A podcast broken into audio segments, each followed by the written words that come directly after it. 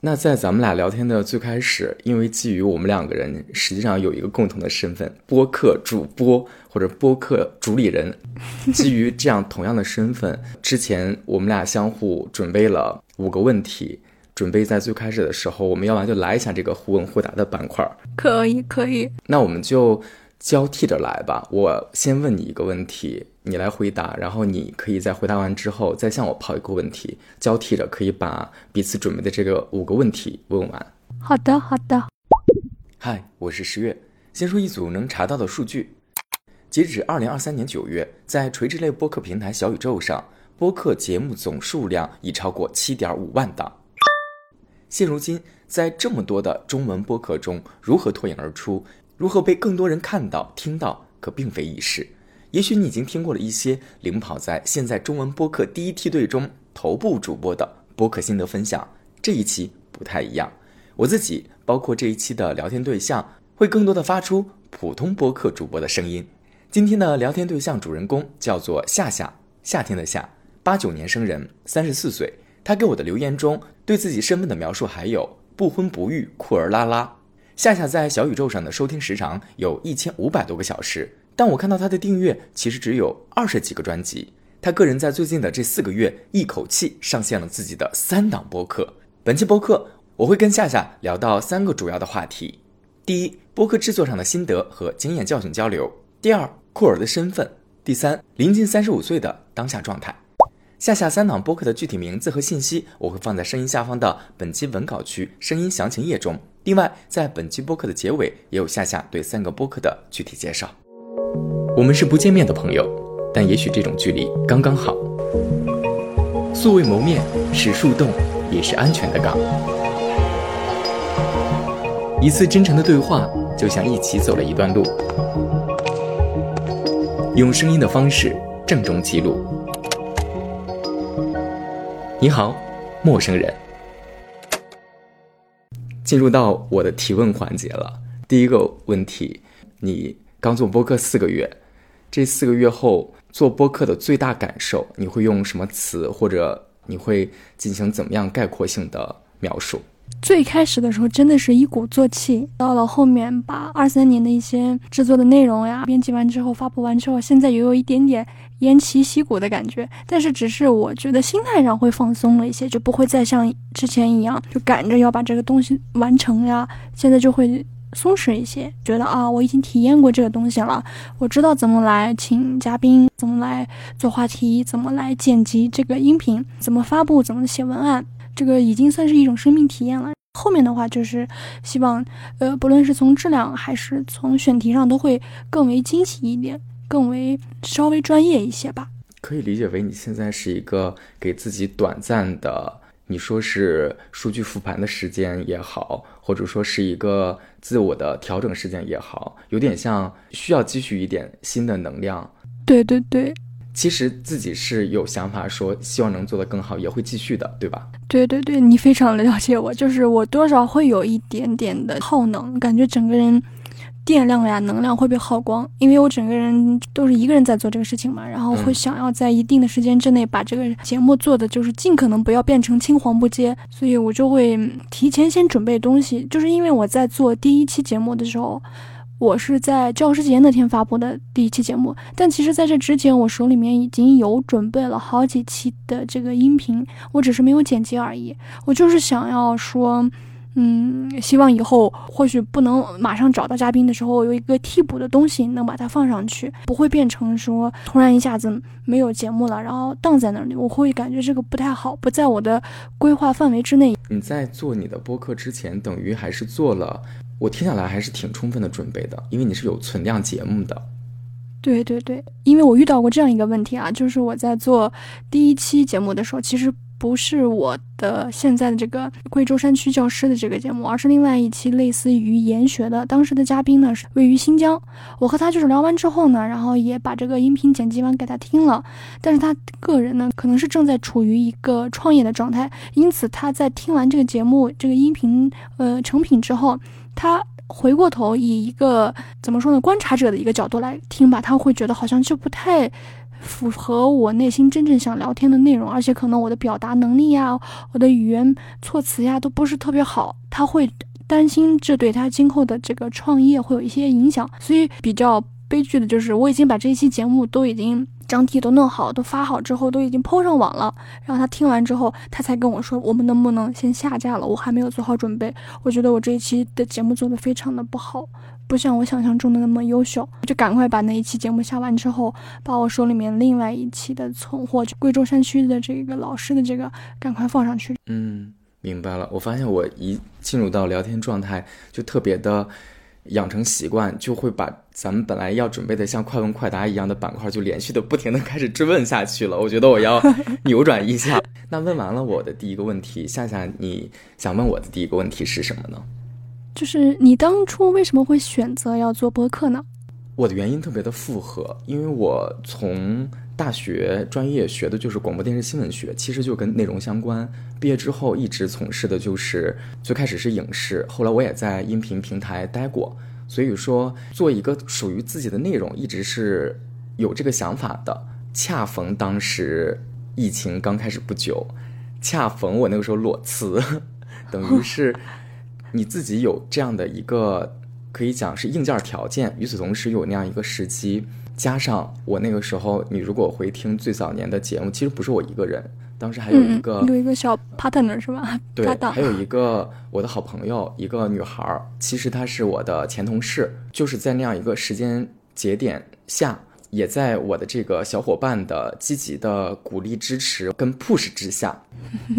我们的第一期节目上线了，同时这个播客也就。从那个时刻开始，就一直延续到了现在。嗯，就是还是小小伙伴把你推了一把，然后带动了你一下。对，那接下来我来问我的第二个问题。好，从新人播客主播跟制作者的角度出发，你喜欢跟不喜欢播客的点各是什么？如果从播客主播的这个角度，或者是创作者的这个角度来说的话，我喜欢播客的原因，一个是因为我觉得它提供了一个平台给所有的人，不论这个人他是不是一个非常专业的，或者是他在某个领域是已经做到 top 的那种级别的人。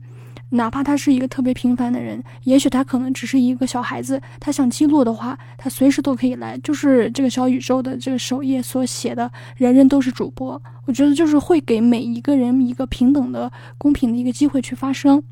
但是如果是不喜欢的这个点的话，可能是因为自己开始做这个播客了吧。我有时候会为了避免一些不必要的焦虑，我会减少听一些特别特别优秀的，或者是有很多粉丝订阅量的这种播客的内容。我会专门去挑一些新人的播客，就是他的订阅量明显是非常少，有可能他就是一个素人主播。他没有这个自带流量的优势，我会去听他们的内容。我就是想要把这个播客内容，嗯，从之前的一些特别精英化、特别有那种优越感的那种感觉里，我想把它放到一个普罗大众都有机会能听到或者是去发声的一个感觉。但是我没有说是这个精英化或者是它这个优越感是不好啊，我只是说我想要怎么怎么样，就是我没有评判的意思。嗯，那。我想问你的就是，你觉得做播客给你带来了一些收获吗？或者是有没有快乐，或者是痛苦？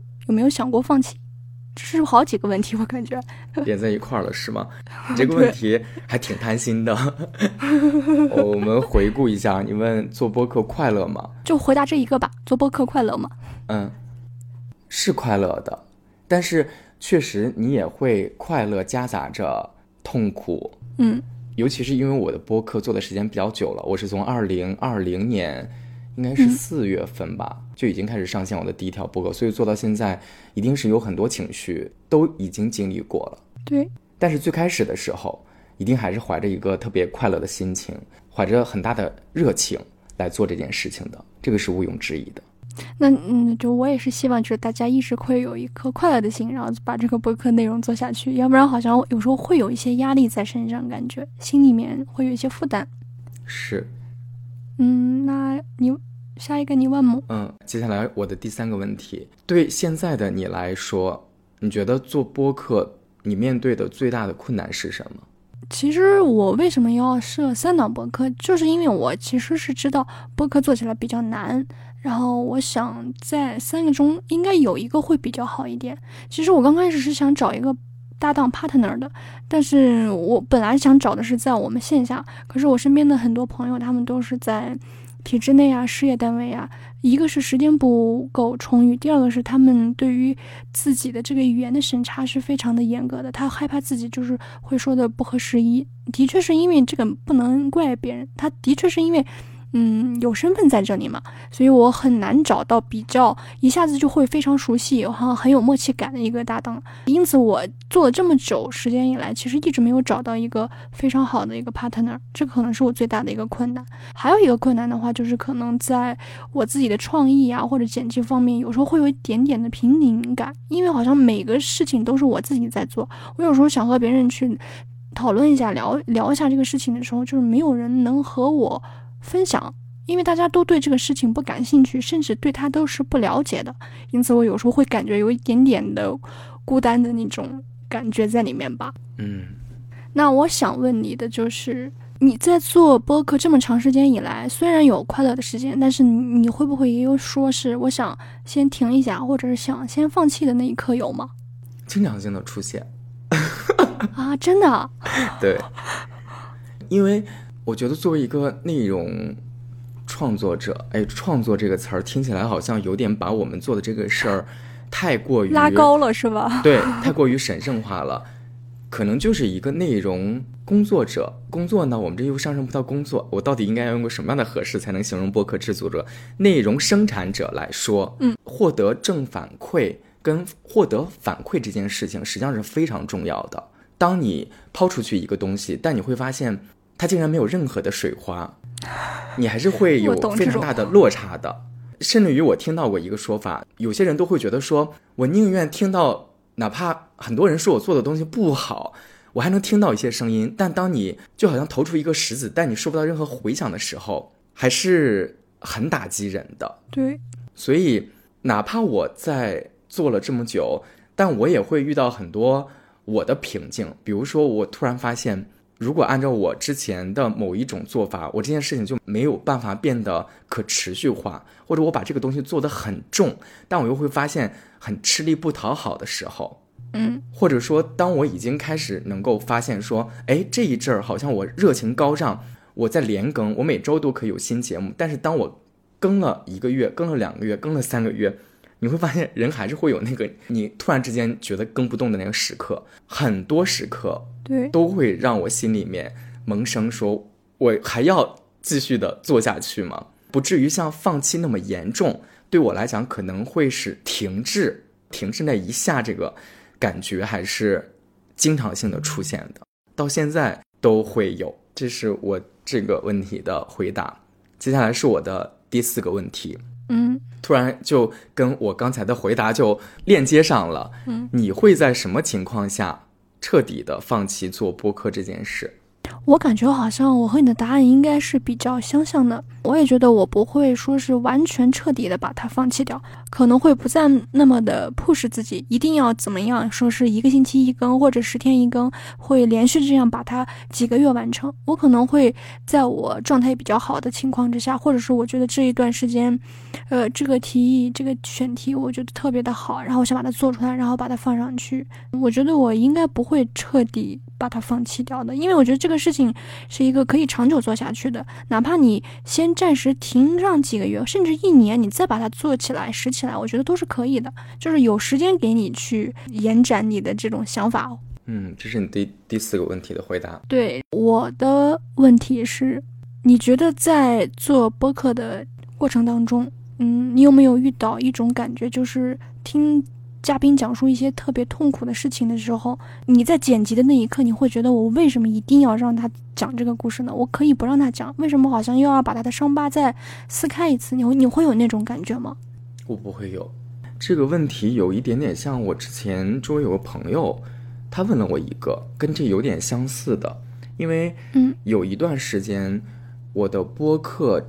尤其是主动找上来想要倾诉的人，他们讲的好像。很多都是伤心事，嗯，确实有过这样的一个阶段。这个对对我的影响其实并不大。第一，我觉得我自认为我的心脏是比较强、比较大的那个类型的人，尽管可能我的体格比较柔弱，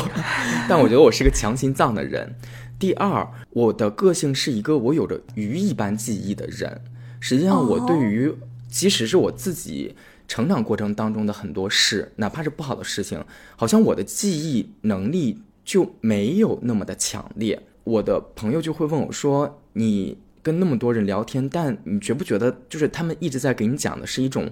负面的事情？你难道不会受到影响吗？”其实对我来讲，我还真没有受到那么大的影响。短暂之内的，比如说我们此时此刻的聊天，那我已经进入到了你的故事、你的经历，我可能我也能够体会到、理解到、共情到你的那个处境，自然而然有些时候也会跟着一块儿会有点失落。但是就好像演员在演戏一样，我是一个可能也能够很快的从那个氛围当中抽离出来的人，这是我的个性决定着的。其次，我想讲的是，既然有一个人，尤其是我们。作为一个可以有能力跟有方式做成内容进行公开传播的这样的一个内容生产者，别人找到你想向你讲述，已经是基于了某种信任。与此同时，我又觉得我有能力能够。你说是在聊天当中，哪怕我就是作为一个引导者，当然他看不到的部分是，实际上我们在每次聊天之前，我们也要构建自己的提纲，哪怕可能问题不会写的那么的明确，但你一定思索过这件事情。包括于我们也会有一个后期的环节，你只要注意到你的每个环节，保护到对方，你做的时间久了之后，因为我以前就本来就是做内容工作的，我又。天然的会对很多敏感信息，我能够很敏锐的捕捉到，我知道哪些个信息不适于说的，哪些信息是需要处理掉的。这个保护措施，我自认为我是可以做到的。与此同时，他很信任的交付给你这个东西，如果可以播出的话，我会觉得那你就要把它给做好。一方面，也是送给他的一份礼物。与此同时，任何一个人的故事，哪怕是一个普通的人的故事，如果我们把它制作好。有些时候确实是可以影响到其他人的，当然我们的影响力有可能是有限的，但既然是公开的平台，你还是会有影响到别人的可能性。尽管我没有收到过扑面而来的那种特别大范围的反馈，但我确实也收到过，是别人听到了某一期是所谓的带有一些负面情绪色彩的，但他会受到触动也好，受到鼓励也好。我觉得别人是从这个内容当中是能够获益的，嗯，可能这个问题回答的有点多了，但我突然想到，可能我还要再补充一句，也是我的个人态度。有些人会把一些所谓的伤心往事定义成一种负面情绪，我觉得负面情绪这个“负面”两个字，好像也阻拦了很多人，或者说天然的就排斥了很多人来接触了。对我实际上觉得这样的描述是并不准确的，因为不可能有任何一个人都永远的积极、阳光、开心、向上。那当我们沮丧、当我们失望、当我们失落、遇到挫折、痛苦、难受，实际上这些都是人类正常情绪的一种表达。我们只是如实的把它给记录下来了。当然，这个也是我的那个朋友。当时跟我聊天，一方面他表达了问我说，照顾到我的情绪，说你会不会受到影响？第二，他会说，我现在已经越来越不敢听你的播客了，因为我每次看到标题或者我一走进去的时候，我就觉得，哎呀，就好像有一片乌云袭来了。我发现人跟人真的是完全不一样的。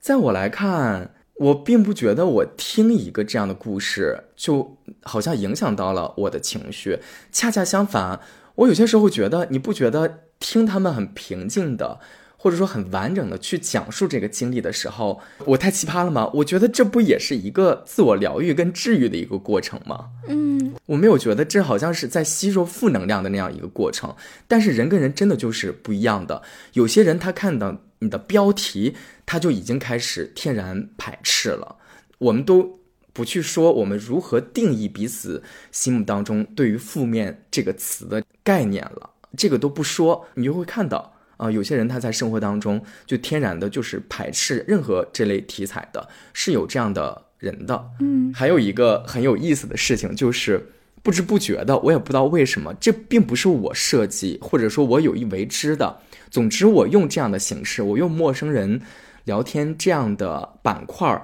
做多了之后，我的播客本来叫做情绪便利店。我最近别人没有给我讲，但我最近有一个自己我的感受。我在翻看我过往的内容的时候，我有一天突然就想说：“天哪！”我怎么觉得我现在的这个播客特别的像一个心灵版的秘密花园？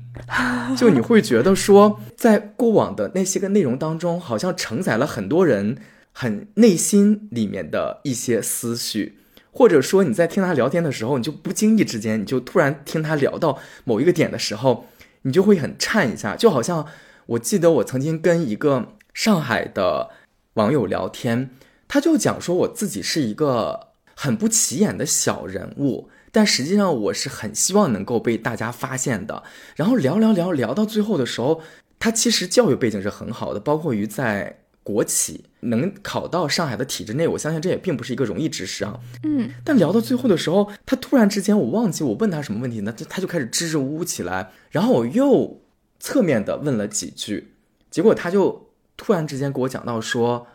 他曾经讲过自杀那个事儿。但那个话题我们没有特别深的往下去聊哈，但就他讲到那个特别不经意的一瞬间的时候，我还是挺受触动了一下的，因为你跟一个陌生人聊天，我相信可能是因为你们真的是聊的，一方面时间真的是够久了，另一方面他一定是真的是很信任你了，才能敞开心扉，突然之间就把一个自己好像不太可能跟周围人说出来那样的小心思。他给讲出来了，就类似那样的瞬间，我自己也还挺触动的。但这样的感受都是你得要听一个人的讲述，你你就要听很久，听很久的时候，你突然听到那一下，你才会有感受。对，可能反而你上来就开始说这个话题，或者你就怎样怎样的时候，他就会变得没有那么大的触动力了。这也是我这个形式一方面我在自我反思。你看，我们就作为一个播客幕后的这个人员，我们都希望自己这个东西能够越做越好嘛。我也在不断的在复盘，就是我这个现在的瓶颈到底怎么了呢？就为什么我的播客就确实就没有做得更好，没有做得更大，没有做的数据方面各种的反馈会让你能感觉到好像有更大的提升。就是我也希望自己能够把这个。小的事情做好的时候，就我也在不断的反思。我然后我一方面可能我在想说，哎呀，我可能过往的这些题材，我聊的内容，我的方式都决定了，好像确实它就不是一个特别大众化的东西。说的有点多了，我得要往回拉回来。顺着你那个刚才问我那个问题，聊到了啊，我是怎么看待这件事情，以及聊到了这件事情对我没影响，但与此同时，我会觉得好像这方面的内容题材，我不知道它会不会也是一个。缰绳一样的，它把我现在的这个播客给圈住了，就圈成了一个，好像没有办法特别大，没有办法特别大众，会不会也有这样的原因？我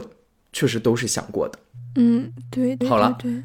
我们现在进入到了彼此最后一个 好准备好的这个提问。我要问你的第五个问题是，请分享一个最近你自己的关于播客方面的个人思考。嗯，其实这个也不是说，呃，关于小宇宙的一个感想，是因为在小宇宙发生了一件事，然后让我有了一些其他的感想。嗯我在有沈一飞老师有一期节目中有无心的一条评论，好像引发了一些男女之间不好的一些争论呀，这些东西，这件事情带给我的这个触动，就是我觉得，哪怕我认为小宇宙。或者是播客的这个平台，它的这种评论空间是非常的自由包容，而且我觉得是非常的可以说是会有给我安全感的一个地方。但是在哪怕是在这种地方，我也应该谨言慎行，就是不应该太过于轻易的去评价，或者是我其实我也没有评价，就是不不应该太过于轻易的去评论发表一个言论，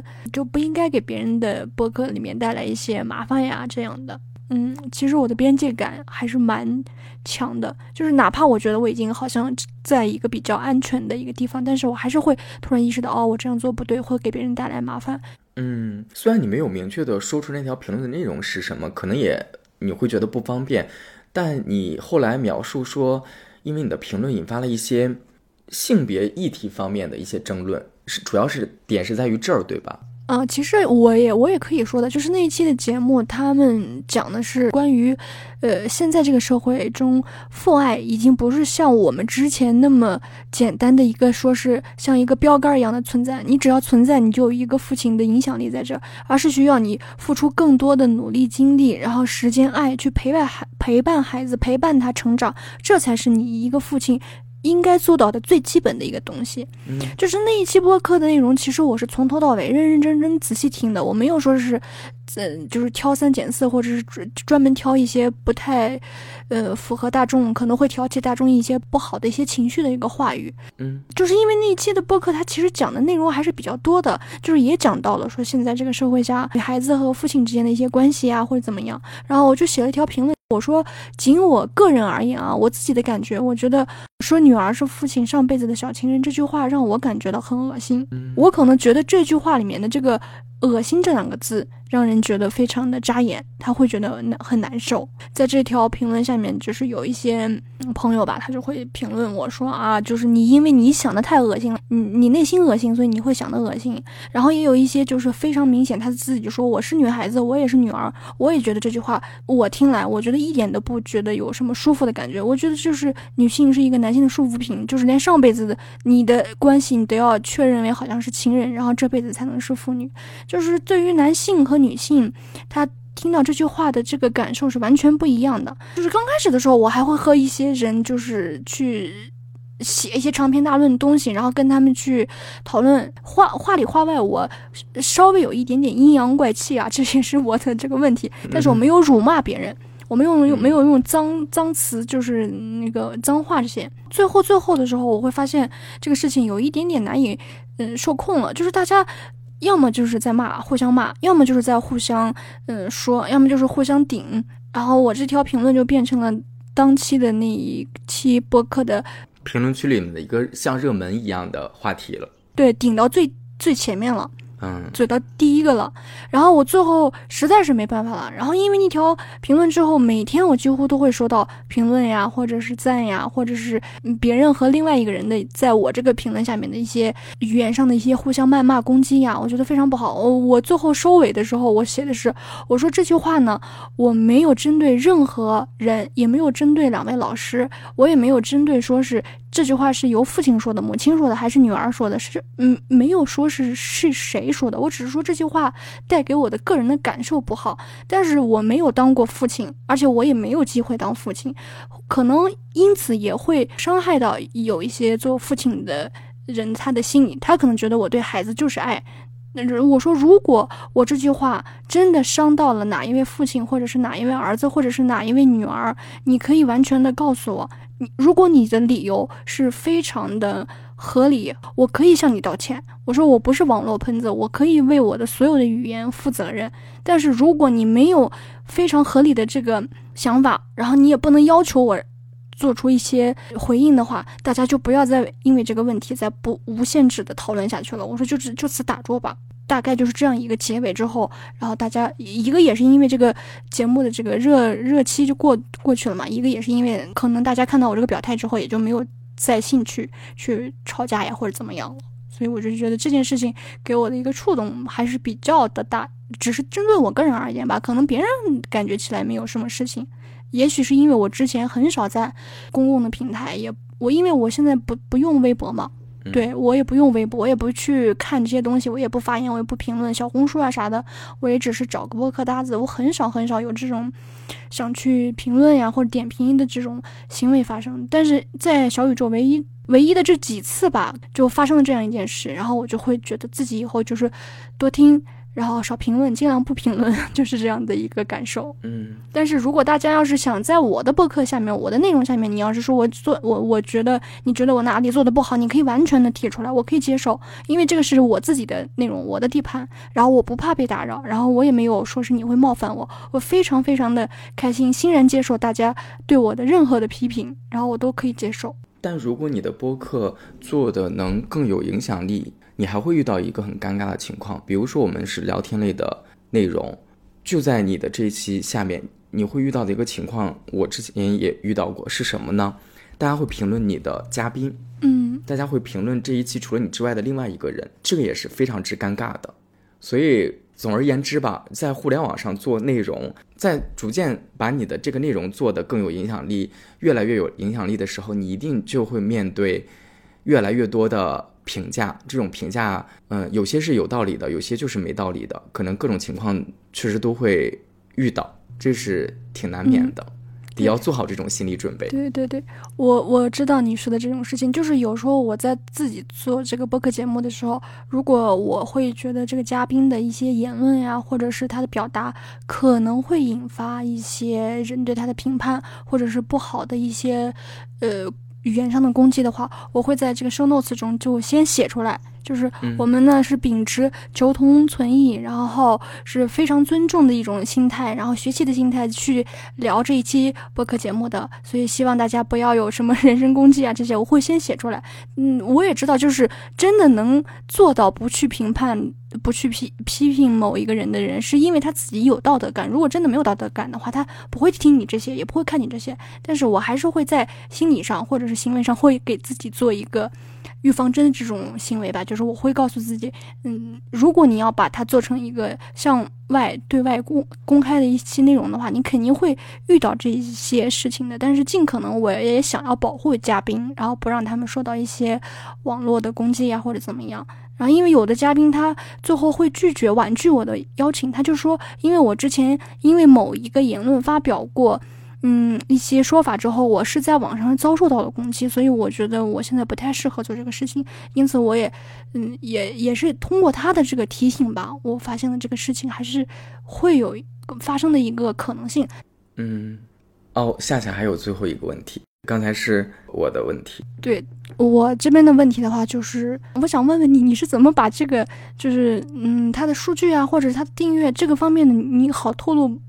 就是大概给我说一下，你是怎么把它给运营起来的吗？有什么一些好的方法吗？我是一个特别没有资格 回答这个问题的人，因为本身我做的就并不好。我觉得你这都完全是问错人了，是吗？但我觉得已经很厉害了呀。如果单说我自己的个人情况。有一个很好玩的事情可以跟你分享，我在去年，也就是二零二三年的年初，我当时在小宇宙上的订阅量只有一千三百个左右。我做了三年的播客，在小宇宙的订阅量只有一千三百多个。但就在过去的这一年，就在我们聊天的这一这个时候，小宇宙订阅应该大概是呃四千九百个左右。嗯，也就是说，在过去的一年，我。的小宇宙的订阅量涨了有三千多个，这一年的涨幅是我过去三年的三倍。那那你有没有研究过这背后的一个原因，或者是？嗯，可能就是因为你的这个内容啊啥的，真的被很多人听到推广到。如果要是单独的去复盘这个事儿吧，你可以复盘很多东西，甚至于都可以足足的可以。聊一期博客的那样的，但既然你问到，问到我，我在想哈，就是有没有一个我最大的一个感受性的，比如说，如果这个东西我们就不说那么多细节，嗯嗯，只说一个我个人的所谓的方法论，或者可能我自己个人的一个一个总结是什么呢？我这件事情给我最大的一个触动，其实是就是因为我疏于所谓的运营，可能就导致着我。前面增长的确实就是比较慢的，当然这是一方面哈。第二呢，我也在反思自己，可能我过往的内容做的确实就没有那么的牛。你是谦虚了吗？我觉得这是一个事实，某种程度上你也不得不去承认，如果你做的内容真的足够好的话，在现在的互联网时代，是很少有。不被发现的可能性的，嗯，当然，这句话也不能够说的太过于绝对。播客的生态跟短视频的生态确实是有一个很大的一个区别。在短视频的那个算法跟它的那个完善的机制之下，我们还是能经常性的会看到所谓的爆款的。这个爆款就是你就会看到一个账号就发那么一条内容，或者就发几条内容，但它确实。突然之间引爆全网，这样的可能性是还是有的。我们可以找出很多个案例的，但在播客这个生态下，我有一点点觉得，至少在现在的环境下，这件事情是很难做到的。这基于整个音频的算法、整个推荐机制都没有完善到像短视频平台那个内容的推荐逻辑没有做到那么完善，包括于音频，不像短视频，你想那么长的一个音频里面，它到底怎么识别，到底怎么去抓取关键词，到底这个系统推荐也好，人工在获取这个播客到底是好还是坏的时候，这也是有很大的分歧所在的，它不是特别的好评判一条。那么长的一个声音，那样一条播客到底是好还是不好？它的评判成本也是很高的。就种种这些因素，也都决定着做播客这个事儿本身就是挺难的。嗯，这个是我们所有的播客生产者必须要面对的一个一个现实。但是你要真的要说，我过去的这一年，我的播客的增长告诉我一个什么道理呢？我这两天我在想的就是。如果一个事儿你真的足够相信它的话，你只要可持续，或者我们换成持续，你只要持续的去耕耘，你能够坚持得住。嗯，有点像量变引起质变，当然你也不能够量那个质量也太差，肯定也是不行的。我我对我的内容的评判，我现在都有点失去内容评判的能力了。很多时候我都觉得我并不是特别的了解大众了，我是有点自我怀疑的。这些不了解也是因为我们没有那么快的做起来的一个很大的一个原因。但是我之所以能够在过去的这一年有了一个貌似是比前几年都非常大的一个飞跃，我就会觉得说，我好像我通过我的内容，我累积到了一个节点。嗯。这个节点，无论是说我自己对于播客，包括我自己的这个播客，我自己的驾驭的程度，还是说你的这些所有的内容，在这个平台之内，终于撬动了算法的识别，终于能够在推荐系统里面被运营的小伙伴发现也好，被系统能够卷入到这个算法里面也好，触发到那那个节点，你才可能迎来下一步的增长。有一些个内容的。播放数据明显高于其他期的时候，我就知道这一条从我们做内容的角度，因为我以前在平台也工作过，是因为这一条内容一定被打入到了算法中去了。嗯，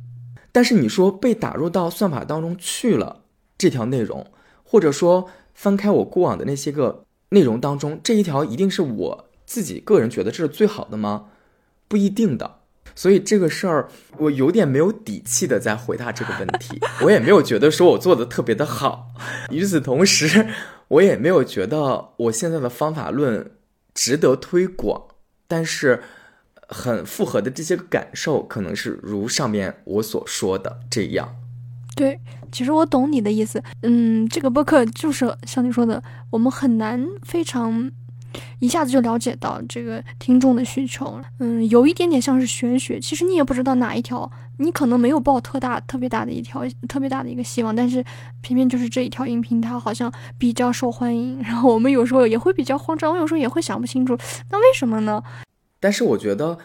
定期能够自我小小的复盘一下也挺有意思的。我没有一个明确的一套就很系统的方法论，但我今年。我重新再回看过往节目的时候，包括我重新看我播客的时候，我确实感受也会不一样了。这个倒是也会有，就是有很多运营的思维是你不知不觉的成长起来的。嗯，我有些时候都会觉得，如果我是故看我过往的那个播客，我就在想，我是个陌生人的话，我会订阅这个播客吗？或者我做的有些内容，这个真的？吸引人吗？虽然做的也很辛苦，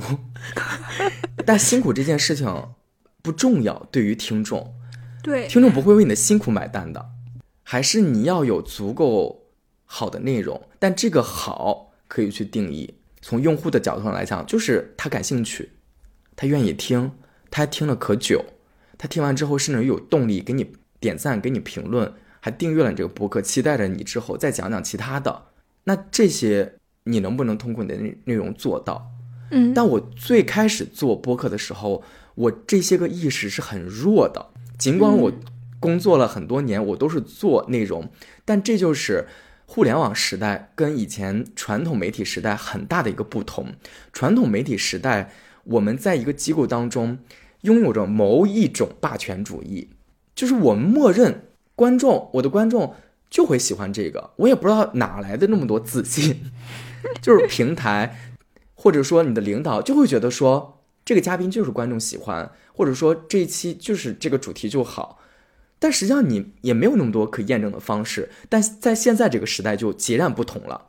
传统媒体人在这个时代当中，我都能感受到他们可能会很错愕，因为当他自己真的做一个自媒体，把你的内容丢到互联网上去反馈的时候，你看一看互联网真正给你的反馈，你就会傻眼了。嗯，到底有多少人能够买单你的主题，买单你的思维，买单你的这个制作方式，买单你的这个内容？缺乏检验。嗯，我最近其实也遇到了你刚刚说的这个，呃，我也遇到了一个我们青海本地，他在做一些视频嘛，拍摄我们西宁这边的一些著名的景点呀，或者是街区呀，然后把它拍下来。其实他是就是在报社工作嘛，然后他自己也是那个呃记者，然后他的小伙伴呢也是一个比较专业的一个拍摄。摄影师，哎，对，摄影师，然后他的那个视频的质量呀，还有他文案的内容啊，然后那个文字啊，其实真的我觉得是蛮好的，但是他就是放到这个所有的视频的这个大池池中吧，就是感觉好像大家就是不太爱看这种类型的，嗯，你永远都不不会清楚就是观众内心到底需要什么。但是以我如果我是刷短视频的人来说，我还是其实蛮喜欢他那种。质量的，就是有那种文案，然后有那种词藻造句、遣词造句啊，我觉得还是挺好的。但是他自己其实也有困惑，说那为什么就没人看呢？然后有一些我们当地是做一些。嗯，抖音比较好的一些博主，他们就会说，其实现在老百姓大众看东西，他可能就是看不下去这种太为咬文嚼字呀，或者是太为精致的这种东西，他想想看的可能真的就是特别朴实的随手拍下来的那种东西，所以他也会嗯比较错愕，有有一点点的不知道，就是你说的，可能我们觉得再好的东西，也是需要去被检验的一个过程。嗯，就是在现在的这个互联网内容时代里面。一方面需要去检验，大家都在用数据说话；另一方面，这个检验也很残酷，很残忍，因为它就有一些实实在在的数据，这个事情挺要命的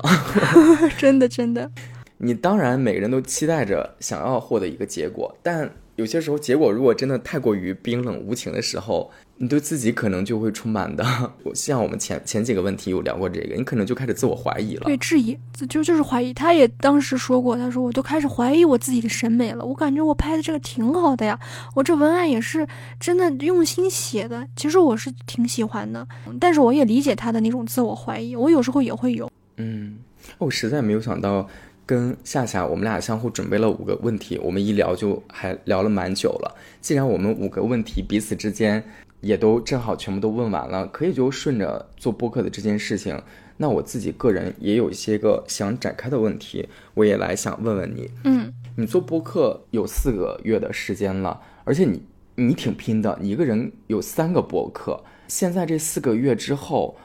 各种的数据结果跟反馈，实际上我们在互联网上也都能够看到。你是怎么看待你现在播客收获的、获得的这些反馈的呢？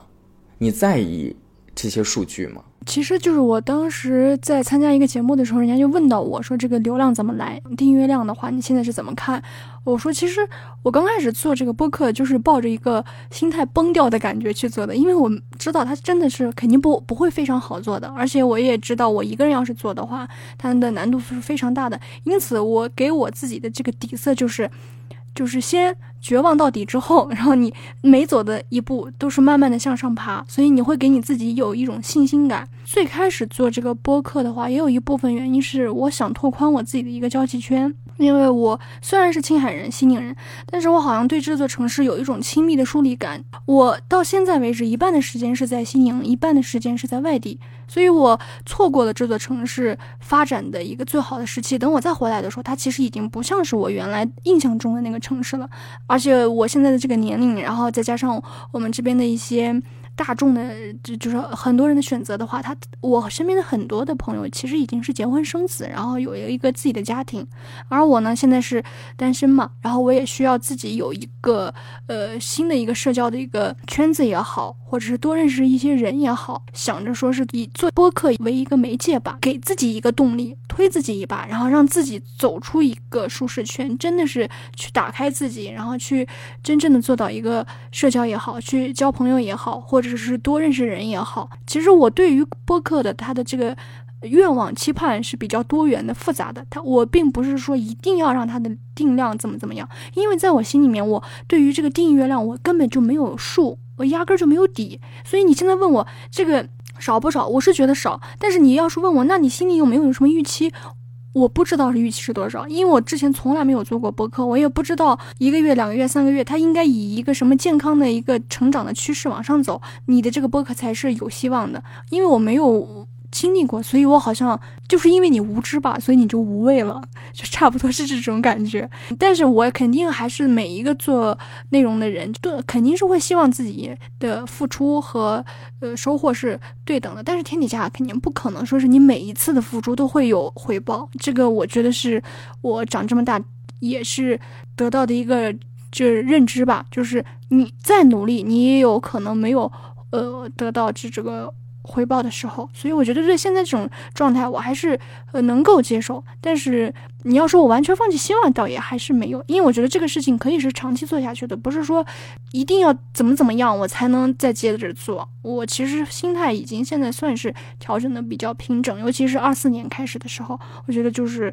让自己稍微的松懈一下，然后也需要自己多喝一些优秀的这些这些主播呀、主理人跟他们去聊一聊，然后讨论一下。我觉得对自己来说的话，也是另外一种成长的空间。你会有心态失衡的时刻吗？这种心态失衡是有很多场景的，比如说有些时候你也许会觉得说，我做的内容挺好的呀，我不应该只获得这些关注或只获得这些播放量，这有可能会造成一种心态的失衡。还有一种心态失能失衡，还有可能会出现在。你听别人的播客，一听好几期，我不知道为什么这个人的播客就比我这个播客好在哪儿呢？为什么他就可以有这么多的订阅量呢？就遇到这样的时刻，也会有心理失衡的时候，你经历过吗？经历过。那但是呃是有经历过，但是不是和你说的完全相似啊？我也问过我身边所有的青海的这些播客的主播，我问过我说那你们的订阅量怎么样？你们觉得这个订阅量好增加吗？他们都说不太好增加，就是觉得这个东西费力不讨好，真的是费了好大的劲，然后做出来弄上去，其实就像你说的，沉到水里面一点。动静都没有，好像毫无回响那种感觉。我刚开始也安慰自己说，可能就是因为地域的问题，可能没办法。这个的确是需要你再努力的，或者是你需要有一个好的时机呀，或者好的办法。但是我最后又发现，其实，在我们青海当地啊，有一个播客的，嗯，这个节目，它的订阅量其实蛮高的，它是有两万。他人就在青海，呃，他讲的也是，嗯，有自己的一些生活的一些感想，是这样子的。我最后去了解了一下，因为他自己本身他是之前在外地，他有做过视频，他在 B 站呀，或者是微博呀，哦，小红书，他都是有自己的粉丝的，有粉丝订阅量的。她好像是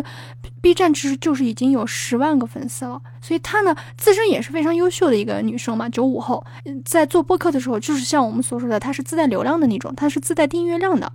然后最后发现，哦，完全不是因为地域的问题，就是因为你没有人家做得好，就是人家已经很早就开始做这个自媒体了，然后人家已经累积了自己的粉丝，然后有自己的喜欢自己的一些人，然后他开拓了一个播客节目，然后播客节目订阅量也非常的好。人需要一个理由去自我安慰，去。让自己过得舒服一点的时候，你突然发现这个理由它不是理由的时候，你就会有点心态崩了。我说，那我就会想说，你看，那那这就不是地域问题啊，那明明还是你自己的问题。然后这个时候我会崩一下，但是最后我又一想，那没办法呀，人家就是比你会有更好的时机，他就是提前做了，然后人家就是有这个能力可以把自己的播客节目做好，所以我就觉得调整了一下，我觉得也挺好的。然后我也听了一下他的内容，我感觉真的也是蛮不错的，好像另外一种。嗯崩的心态，就像你说的，好像听到别人的节目可能有点纳闷，为什么他的节目会被受欢迎？这种的时候，我好像还真没有，可能我还没碰到，没有碰到就是被人家说那种踩雷的那种感觉，这个我倒还没有。啊，你在这四个月当中收到过最大的正向的反馈是什么呢？可能不一定是数据上的，但是你确实。收到了某一种因为播客而产生的反馈，这个反馈让你觉得说，哇，我没想到。啊，有一个，有一个，就是因为我有一档播客的下面有一个板块是讲的银发未来嘛，其中就会讲到我们今后的一些养老也好，或者是我们未来的一些就业方向也好。有一期的嘉宾，她是一个九五后的一个护理员，一个小女生。他是四川人，他也是刚开始一步一步在基层做，然后做成了一个中层的管理，然后他最后呢决定出来自己单干创业，做了一个自己的护理员的一个培训的一个公司，然后一个学校。我和他做完那期节目之后呢，就聊到了一些老人的照护，然后需要面临的一些问题，以及他的一些护理员。要做的一些工作到底有多难？而且他也非常肯定的说，这个事情不是说你想做就做的啊，我们会对你进行一个评估，合适做你才能来做。如果你不能做的话，我们也不会说为了要挣钱一定把你拉进来，我们还是会有一个比较嗯公平的一个考核机制的。发出去之后，过了也有很长时间吧，有一个外地的一个女孩，山东的好像是，她听了这个播客节目之后，她就。在评论说想找李雪燕，就就是这个女孩子嘛，然后想跟她咨询一下，因为她的家里面的情况比较特殊，她的外公外婆、她舅舅都是我们现在所说的要么失能，要么失智，然后所有的照护的压力全。担在他母亲一个人身上，所以他听了这期节目之后呢，他一方面是觉得他妈妈的压力太大了，他也想帮他妈妈找一些就是舒缓的这个出口，看能不能帮他找到一些比较专业的护理人员来和他一起照顾这三个人嘛。还有一个就是他他现在所学的专业可能和医学呀，或者是有一些方面是相关的，他以后可能也想做这个银发未来这个赛道的这些职业吧。所以他这有一些需求之后，他就就找到我，然后跟我聊了一些一些问题。在微信上，然后我们沟通了一下，我觉得哦，原来再微小的一个东西，这哪怕是特别少的一个订阅量的一个内容，如果有人需要的话，他会在上面搜，搜到之后，可能多多少少会帮助到他。就像你刚开始最开始分享的说，就是真的有些人的故事讲出来之后，可能会帮助到另外一些人。我觉得这件事是对我的一个比较大的一个正面的反馈吧。你在播客上花费的时间有多少？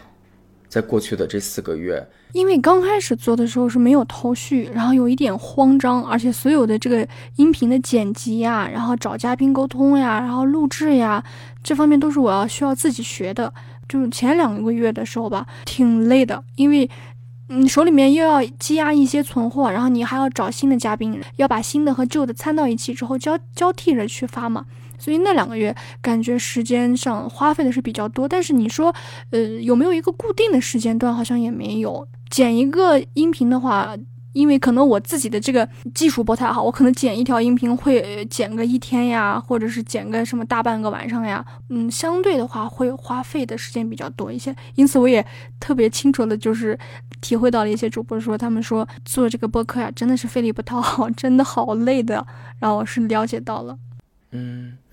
因为我知道你现在的身份是一个自由职业者的身份，对，待业待业状态，对吧？对我们总是把一些个身份就是听起来包装的特别的好，实实际上我现在状态也是跟你是一样的。那我可不可以理解为，在你过去的那四个月当中，这个播客的事情虽然没有那么规律性的可量化的，但实际上它就是你那几个月里面基本上就是生活的全部了，就是你。一门心思的就扑在这件事情上，因为你自由状态嘛，你也没有在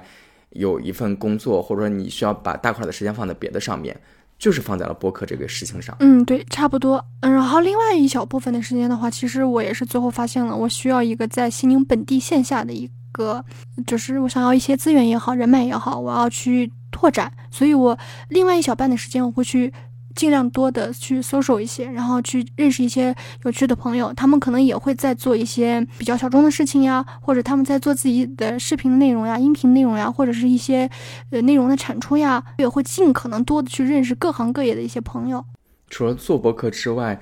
给自己多了一些线下的社交的机会。对，去多认识人，然后多跟人家学习，然后多聊一下，然后多请教一些问题。我挺好奇的，你做播客如果比较理想的状态，你最期待获得的结果是什么呢？你通过播客，当然前面有讲到说，我一方面可以像多认识一些人一样，那我觉得这是一个方式，就是你达到这个目的就够了吗？还是说你有一些更明确的诉求，你是有的吗？知道播客这件事情，基本上如果我们把它当做自媒体的内容一样，它是很难变现的。虽然有这样的机会，但我不得不说，这是很难实现的。这个现实你是知道的，对吧？我知道。你指望着播客能够实现什么吗？其实我就是想拿播客作为一个突破口，打开自己。嗯，就是我其实是一个爱人。我在最开始的时候，我想着说是自己打开一个社交圈的话，我也在想我。好像很难一下子就把自己扔到一个完全陌生的一个状态，和大家就是陌生人开始聊天呀，或者怎么样？我觉得那种状态是我不舒服的。因此，我就在想，那如何去找到一个既能认识到新的朋友，然后又能去呃让自己尝试一种新的生活体验，同时也可能会给自己找到一些其他的机会，然后和别人去有一些合作呀，或者怎么样的话，我想来想去，我觉得视频这个东西不适合我，就是我对镜头其实有恐镜头的，所以我当时。是选择了做博客。现在你自由职业的这个状态是从什么时候开始的呀？呃，如果一定要说是自由状态的话，其实我从二一年十月回来之后，就是因为大家都知道的原因嘛。嗯。我们这边的话，其实是几乎荡下来了。你所谓的这个回来，是指你那个时候是从外地回到老家，是吧？对对，从外地回到西宁，然后就其实我们那会儿是出不去的，家门几乎就出不去，差不多有一整年的时间吧。然后到了开春来了年之后，其实我也想过，我当时在外地其实是有朋友呀、同事呀，他们也会说过，说让我想要去外地去再再试一下或者怎么样。但是我也又和另外一些朋友聊了一下，他们说真的不得行，不得行，这个整个是个状况啊啥的，经济状态不太好，就是你可能要是出来的话，有有有一点点不太。适合他说，其实你要不然，因为大家都苟着呢，你要不然也先苟着，然后先自己再做一做别的一些方向。因为我之前做的东西是在嗯一个私人博物馆，然后教培啊和这些，其实这两个行业就是那那三年大家都知道嘛，然后会有一些影响，然后所以我就决定说啊，那就还是听人劝，吃饱饭也先可以先尝试嘛，一边尝试一边摸索，再看自己有没有合适的机会。而且也是因为我最近其实做播客的原因，认识了很多人，他们也是和我们一样的年龄差不多吧，也是面临了裁员，或者是现在我们所说的一种好像人生好像停摆的这种状态。但是我身边也有一些嗯同学，他们之前就是也是在从事一种比较高压的。呃，工作状态，然后他们 gap 了以后，然后停了几个月，休息了一下，整修了一下，又根据自己的一些以往的工作经验，创新了一种新的一种工作方式。对他来说的话，现在这种方式是他比较舒服的，然后他比较喜欢的。所以我觉得，人生其实不应该真的停在别人所说的，你是三十岁怎么就怎么怎么样了，三十五岁就怎么怎么样了。我们如果要是真的想要活好的话，其实不应该听太多这样的东西。所以我觉得，我还是会有机会的。我觉得每个人都会有机会。如果你想要找机会的话，会有，但是就是可能机会的大小，到底适不适合你，试错的成本，可能有一个多方面的考虑。但是现在的话，我觉得整体的这种全球化的状态，或者是我们现在的就业状态来说，这个好像是难以避免的，真的就是没有办法非常非常的确定稳定的去过完这一生。所以我觉得，那既然你没有办法去改变，那就接受它吧，只能接受它，就是随着改变而改变，然后随时调整你自己的状态。你讲到二一年十月份从外地回到老家，其实这个时候就已经是没有工作的一个状态了吧？对对对，因为有疫情，你差不多就完整的在家有一年的时间，基本上什么都没干。但是从二一年十月到现在，实际上也有三年多的时间了。那你过了疫情那个，比如说最开始没有办法，甚至于足不出户的那一年之后，你后来有试图在当地有找过工作吗？对于工作这一块儿，我挺好奇你的心态是什么什么样子。你是完全不太担心，说我尽管现在没有工作，但实际上我心里面也并不慌，还说你现在是一个呃充满了慌张，或者说充满了焦虑？你是怎么样的一个状态呢？其实会有焦虑。我觉得就是我身边所有就是现在有工作还是没工作的，或者是马上面临要失去工作的人，都在有焦虑的状态当中。其实我也会有，就是像我们这个地方的话，我经过就是这几个月的一个考察呀，然后跟大家的一些聊天呀，其实我发现西宁是一个非常非常小的一个城市，而且是一个熟人的社会。大多数年轻人的选择几乎都是考编、考公、进国企，或者是一个编外。但是我觉得这种。生活我没有说是因为我自己有多么的，嗯，选择多么的高或者怎么样，我也不是说这种意思，我是觉得在这种情况之下，真的有时候不太适合我了，也可能是什么，也可能是什么，现在压力太大了。你就说让我真考的话，我也真的考不进去，这真的是实话。现在的话，真的，我只记得之前有一次那个热搜的一个热榜，就是说什么青海省变成了一个今年的一个考公的一个。火热的一个省份还是什么，大概就类似于这个吧。就是很多人都开始说，那那我们本本地的这个省会考不了，我们来考青海吧。他们也会说，那百分之考到青海，然后再一步一步做打算。所以我觉得，如果要是嗯尽可能的我要是考公考编的话，我真的会认为啊，我是肯定没有竞太大的竞争力的。而且我自己也觉得，我可能不太适合再往这个里面挤了。因为我之前其实，在西宁的时候，我有干过国企。我感觉不是特别的开心吧，这只是我个人的感觉啊，不是说国企所有的国企都不开心，这个话要谨慎一点。我现在学谨慎了。嗯，而且你不得不要面对一个现实，那就是在我们现有的这个规则之下，实际上你是八九年嘛。对呀。我们共同面对一个难题，就是你的机会就只剩几个月的窗口期了吧？对对对。三十五岁它是有一条线的，至少现在是没有改变的。我们不知道之后会不会因为。各种呃新的社会环境发生变化，而把这个规则发生变化，但是我觉得短期之内至少应该不会吧。总之，因为种种的原因，无论是现实也好，还是说你自己个人的喜好、体验、性格方方面面，可能你不会选择在你们那个小的地方进入到那种好像大多数人所选的那个所谓的那个主流的那个道路上。那你的观察下，除此之外，如果我就是做一个自己的事儿，哪怕是个小生意或者干嘛。那这样的机会多吗？这块你自己有有做规划了吗？还是说你现在还是在一个自我探索，实际上也没有想的特别好的一个状态呢？嗯，其实也有在想，只不过就是因为我现在想的这个内容，想做的东西的话，我感觉，因为我我有点害怕是什么？就是你说的太早，你做不到会打脸，所以我我这个人的性格就是我先自己。先做准备，先闷声干，能干成了我们再说，干不成的话我们就不要说了，就不要再就丢这个人了嘛。然后，嗯，其实我也是有一些规划的，但是这个规划的话现在不太好说出来。但是我也知道你刚刚那个嗯话的那个表达意思，就是这个地域的限制吧。就是在这个地方的话，可能大多数年轻人真的是想要一个好的、更好的一个生活的话，都会选择就往里挤着走。没办法，但是我觉得现在也有很多的年轻人，他们从外地回来之后，可能有一些自己的想法，他们想创业呀，然后想一起在一起做一件事情呀。我也我觉得也有这种可能，因为之前就是也有一些朋友会，就是认识的朋友，他会跟我聊到提到说，我们想做一个什么什么样的东西，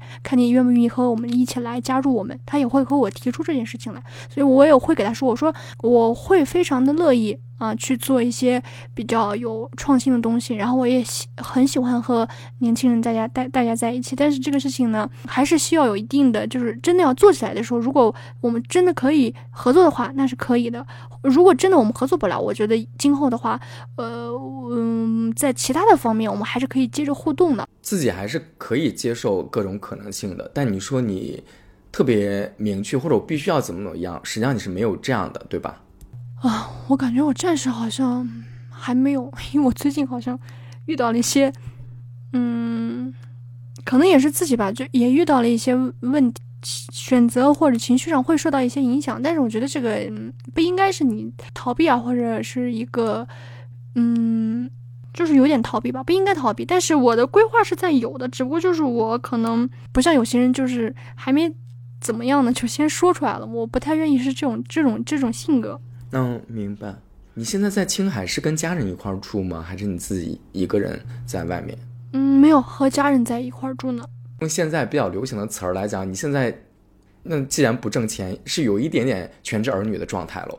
对，不是有一些，其实就是全职儿女的状态。就主要是我妈妈，她会也会给我一个时间，她说你刚好因为现在这个时间呢，的确是比较难。那你想要去突破的话，你要去时间去试错，去感受，然后你要重新回归到这个城市，然后和它融为一体，然后去感受它的规则。他说这个是需要时间的，但是该做的事情还是要做，该努力的还是要努力。但是有些就是金钱方面也不要太过于勉强。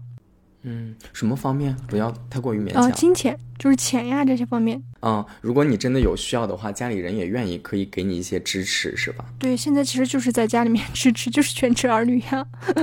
明白。哎，那我挺好奇的，因为一个特别成熟的社会人，跟我们小的时候跟父母在一块儿。每日相见，感觉应该还是挺不一样的吧？你现在在家里面，我不知道你的家庭环境啊，你是比较自如的，没什么负担，还是说实际上在家里面你也会有一些不舒适感呀？我倒没有不舒适感，我不知道你有没有听一期，就是那个看理想他们的有一期嗯播客节目吧，好像是邵一辉，还有和那个颠颠，还有另外一个女生，她是一个作家，叫谁我给忘了。邵一辉就说他母亲就是其实对他的。要求就是没有要求，就是你只要平安、健康、快乐的活着就行。哪怕你不行，你什么一事无成，然后家里面还是会给你，就不会让你饿死的那种感觉。就是他说他妈妈对他就是完全真正的是爱，就是没有任何附加的一个要求。我就是听完他那一期节目之后，我是觉得我家的家庭条，家庭的这个环境是我和我妈在生活。我父亲在我就是十多年前他就其实已经去世了，而且他们从我从小他们是一个离异的状态。我一直跟我母亲生活，嗯，就是我跟我母亲之间的话，情感是连接是非常深的，因为这个也加上从小就是家庭环境、原生家庭的一个原因，再加上我个人的一个情感的一个选择，然后会要不断的和他去沟通，然后向他坦白自己，然后两个人要去交流，然后会碰撞，然后会有一些不理解，然后会互相的谅解，然后彼此之间好像。就会变得会越来越紧密，但是我们之间的话还是非常的尊重、独立的。他有他的事情可以做，我有我的事情可以做，而且我有时候是需要出去，去和朋友见面，或者是要去谈一些事情的时候，他会非常的赞同，也也没有说是啊你这么大了怎么怎么样，他其实没有，因为我之前也是在外地的时候，你你说要是工作要挣钱啊啥的，其实也挣的也挺也也不少，但是你好像我这个人好像可能是理财的这个。能力也不太好吧，反正就是好像也是挣多少花多少，但是好像你也说我花的有多么的精致，倒也没有。反正我好像对金钱这方面天生不太的敏感，但是这不是一个好的一个事情啊，你应该会有一个这个观念在里面的。所以就只不过就好像现在是有一个完全的一种。放开自己的一个状态，那已经成这样了，怎么办呢？只能接受自己现在就是这个状态。那你也不能躺平，那你还要接接着努力。那你怎么办呢？你就开始做播客，你要开始学，你要开始做这个事情，就不停的在尝试的一种状态。因为他是我，我母亲不像可能有一些家长吧，对于什么望子成龙、望女成凤，他也没有这种需求。他是真心的，嗯，尊重我、爱我，所以我非常理解邵艺辉那天说的那种感觉吧，就是他妈妈给他说的话，我妈也跟我说过。你跟妈妈是已经出柜了是吗？对我这个时间是比较长的，持续了将近有十多年吧。就是从我不愿意承认到最后承认，然后出柜，然后告诉他他不能接受崩溃，然后不愿意，就是他会说这是一件非常丢人的事情。到最后我一直保持单身，然后我不会轻易开始任何感情，我也在不停的自我探索，一次一次的向我自己确定我到底要不要走这一条非常非常的难的道路的时候。不断的这种跌倒了，然后爬起来，跌倒爬起来这种状态中吧，可能你说的有点太过于夸张了。就是可能你摸索的时候，你会有点碰壁，你会有点不舒适的这种感觉中，他也是慢慢的看到更多的一些世界。然后他等他退休之后，其实他和我也也也一块儿去到过外地，因为他当时的确心里面不能接受这件事情，在这个城市的话，他好像自己过不去那个坎儿。我说那我们就一一起去外地嘛。我们可以在外地生活一段时间，或者是有可能的话，我们就一直在外地待着也是可以的。然后我们就在外地生活，其实也是因为大城市的包容性、多元化，然后给了他一些空间，让他自己去接受，让他自己去成长。然后再加上他其实是一个比较有女性意识的一个六零后，我我们的生活的这个环境，再从回头看的话，其实他能敢于和一个。家暴的一个男的，毅然决然的就是离婚，哪怕就是我这个房子家里面的啥我都不要，我就要离开你，我不可能忍受你就是这样侮辱我的时候，其实他是有非常非常强的一个反抗精神，而且他有一个非常坚强的一个内核，然后他有是有一些女性的意识在里面的，只不过在这些大的社会之下，他没有完全的展现出来，然后他也需要一个空间给他滋养他，然后让他变得柔软一些，让他变得。有更多的爱，或者是能看到更多的的爱，或者是有一个拓展的一个空间吧。在外地生活的这几年，的确是让他也感受到了。因为现在随着社会越来越开放包容嘛，这个事情，不不论是性少数群体还是不婚族，其实大家也越来越多的认识到。也其实我最后也和他聊过这件事情，我说，哪怕我不是拉拉。我就是个纯纯的直人，然后我可能也不会是说像大众的人一样，我是一定要去结婚生子的。就是我可能不论是弯的还是直的，我必定要走一条和常人不一样的一条路。这个跟我的性取向是没有任何关系的。那你觉得你妈妈对于你情感取向这件事情上，现在是真的能够接受了？经过了特别长的时间之后，还是说现在实际上？你们只是避而不谈，她可能没有那么反弹而已，是哪种状态呢？她因为爱我，他接受我，嗯，他没有避而不谈，他会和我谈到这个问题，他会说现在没有合适的，因为我的确，我我我也现在陷入到一个比较尴尬的境界。我现在是回到这个地方之后吧，因为西宁它是一个熟人社会，因此，嗯，就是这几个月来我认识的所有的陌生人，其实你兜兜转转。绕一圈，其实他们大家互相都是认识的，而且因为你是要做播客，你遇到都是一群的，就是有这种同样志向的，有这种同样想法的人，其实大家绕来绕去都是认识的，因此就是你就想吧，在这样一个熟人的社会下，他这种线上交友的，就是拉拉线上交友的这种状态，他其实还是比较尴尬的，大家也是可能是绕来绕去都是认识的，或许就是 A 和 B 谈过，B 和 C 谈过，就是非常非常的紧密的一种关系吧。因此，大家在互相认识的时候会有特别特别的不安全感，然后他会非常在意的自己的隐私，然后他会想要去隐藏一些，他会不得不就要把自己的坦诚收起来，他所以变得会有一些不坦诚。但是我可能说不坦诚这个词有点重啊，就是我会觉得有一点累，就是我不太想这样。因此，我就现在把我所有的就是线上的社交的软件的这些东西呀和这些。LGBT 群群体有关的东西，我都会统一成一个一个名字，一个信息，让大家一眼就能看出来。哦，我就是我，不用再猜了，然后也不用再去怀疑了。就是我非常坦诚的，就是站在这里。如果你要是接受我，或者是怎么样的话，我们要是有有可能成为朋友或者怎么样的话，那必然会成为。就不要再这种就是试探呀，或者是不断的去，嗯。就那种感觉吧，我不喜欢那种感觉，就是太耗费时间了。所以我就我我尽可能让自己极度坦诚，然后就会无坚不摧。然后我觉得这样也会更省时省力。但因此的话，这样子的话，大家会比较害怕像我这样性格的人，因为他觉得你太坦诚了，会给他带来危险。是，所以对于很多人来讲，他们反而会。你太光明了，他们反而会害怕。对对对，所以我我也我也理解，但是我觉得没办法，就是我也不愿意将就，然后也这件事情也不能将就。刚开始有很多人说，那你为什么到现在还单着呢？我说，可能是我找不到喜欢的人了。然后他说，那就是你眼光太高了。最后一想，我说我不能这样说呀。我说，那他下次再问问我的时候，我说那可能就是没有人喜欢我吧。他说，怎么可能没有人喜欢你呢？我说，那你看我怎么说，你们都觉得我不对，那你要怎么办呢？然后我觉得，所以在情感这个问题上面的话，我自身好像现在就是觉得都是可以的，就是有可能以后我会做一个人畜无害的一个独居老人，也有可能。我觉得这个没办法，但是这个不是一个什么不能接受或者是一件坏事呀啥的，我觉得都是可以的。那你会渴望谈恋爱吗？现在的状态，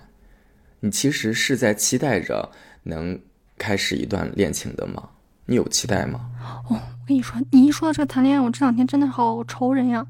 为啥？就是我不是二一年的时候回来了嘛，年底回来，回来之后，其实我当时在这边是有一个女朋友的。然后我们回来之后，因为各种现实的原因吧，再加上我自己对自己的能力有一些过于高估之后，我觉得有些事情我能处理好，但你就是处理不好之后，两个人再加上因为不在同一个城市，然后那会儿不是又见不了面，然后没法沟通，然后误会越来越深。他不理解我，他会觉得我不想跟他沟通，但其实我是觉得这件事情说来话长，我跟你一时说不清楚，也跟性格有关吧，会产生那些误会，然后大家就就此分手之后，到现在其实都没有再联，就没有再见面再联系过。嗯，因为我们俩当时认识的时候是一月份认识的，好的时候是在。么那一年的一月份，好的，所以我不知道我是周期性的犯病了还是怎么了。就是一月份开始的时候，就心里面会特别的难过，就会想要去忍不住的去联系他或者怎么样。但是我也觉得这件事情是不对的，就是而且他是一再就是在我俩就没有在一起之前，他也说过他不喜欢前任，就是突然冒出来啊，会影响他的心情。所以我觉得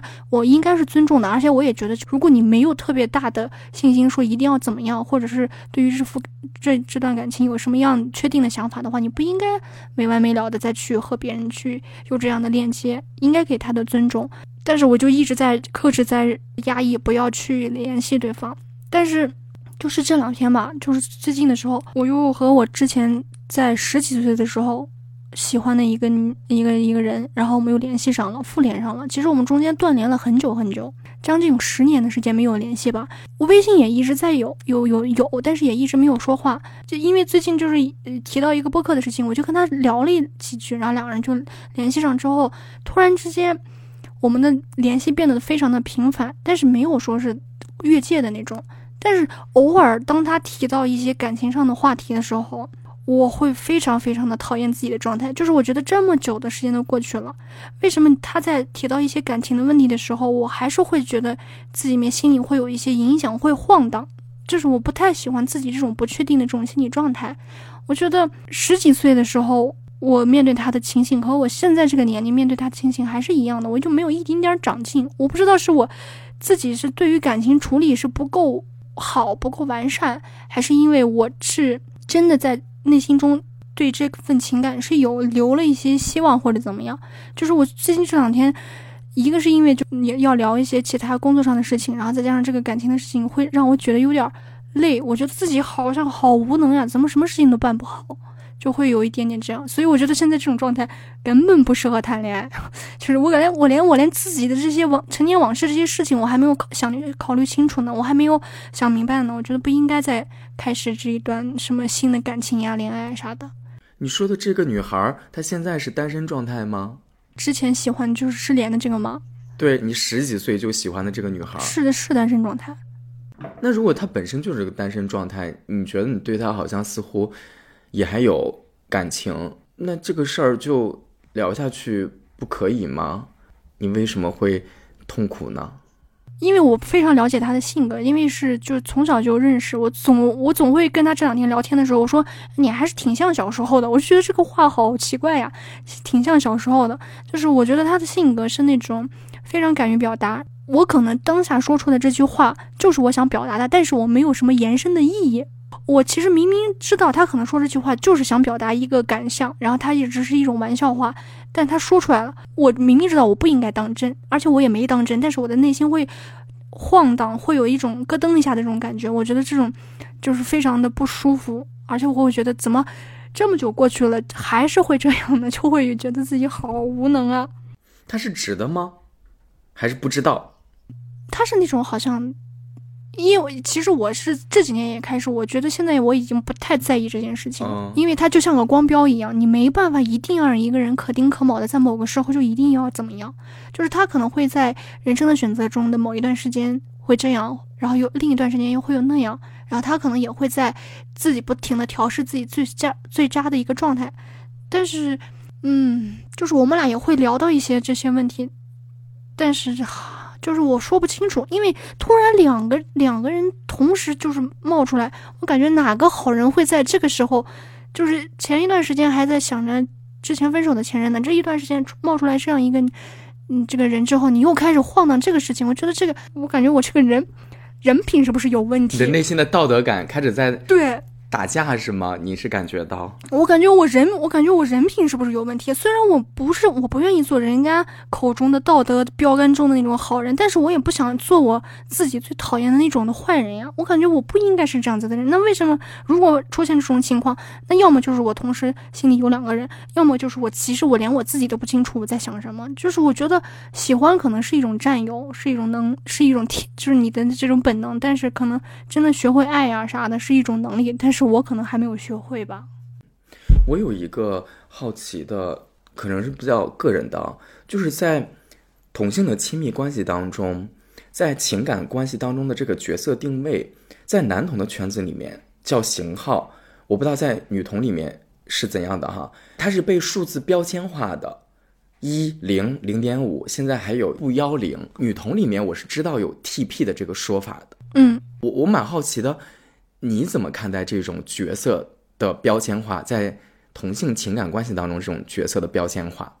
你一说到这个呀，我就要跟你讲我为什么在这边就是找不到合适的人了，因为我是，嗯，我是酷儿。其实我自己认为我自己是酷儿，就是我不喜欢任何的这种刻板印象的规定，就是字母也好，数字也好，我都不喜欢。我是觉得这个东西其实就它跟你的这个头发长短也好，或者是你化妆淡妆也好。或者是你的性格阴柔，呃，刚刚硬也好，这个其实都是刻板印象。我觉得跟这些都无关，也不需要再去强行分类。所以我从来不会刻意去问人家你是这你是那。我觉得这个东西非常非常的不友好，而且我不喜欢这样。所以。我在遇到这种问题的时候，人家会问我，我说：“那你你你说你是酷儿，那酷儿是啥？”我就要开始给他解释酷儿，他又觉得酷儿这个东西不太对，所以我就不太愿意解释，因此我就陷入了一种非常被动的一种状态。嗯，这也是我找不到我。和我能可能能聊得来，或者和和比对合拍的人比较 match 的人，所以我就觉得这个东西比较的无奈。但是我也我也理解，就是有些人他会要有一个分类，他可能是觉得这样更方便一些。我非常理解，但只是我个人不喜欢这种方式形式而已。你的这种对自我的认识是逐渐现在清晰的吗？你比如说，你刚开始所谓的踏入这个圈子的时候，因为你踏入到某一种所谓的这个环境当中的时候，你就能感觉到这个环境当中就好像有一个固有的习俗一样，你进去了，别人就会就好像你刚才讲到那个细节，可能别人就会问你，哎，那你是什么型号？你是经历过一段时间的这种自我摸索，比如说你也都尝试了，哎，所谓的这个型号也好，那个型号也好，但你最后你会发现说，好像都不适合我。还说你一开始你刚进圈的时候，你就不太粉。其实说来惭愧，我真的没怎么进过圈。我不是说标榜我自己，就是我不进圈显得我好像是多什么自律呀，不是这个样子，是因为我自身的条件局限了我没有机会进圈。因为之前的就是大部分的认识的这些伴侣呀，其实都是从熟人呀、同学呀发展。而来的。就是我没有和一个陌生人去建立一段特别的亲密的紧密的关系，而且因为也是因为就是我之前跟你说的，就是十五岁就认识的那个那个人，我们俩也是因为也小，然后一步一步发展感情，然后到最后可能分开之后还是其实拉拉扯扯了很久，这也是为什么我到现在一直克制着不去和我前任去联系的一个原因，因为我非常清楚两个人不断的纠缠拉扯这件事情是非常痛苦的，但是你又知道。你们俩之间有很多共同的朋友，你没办法一下子把它切割掉。如果你要把它切割掉，其实就等于是把我生命的三分之一就要切走了。我觉得这件事情非常非常的难以去忍受，而且，嗯，也是因为自己能力不够，没办法特别好的去处理它。因此，这也是为什么在我们。完全就是不再拉扯之后的这十年内，我几乎就我就没有再和他主动去联系过，除非特别特别的重要的事情，就可能有什么生死呀这些事情，我可能会联系到问问他一下。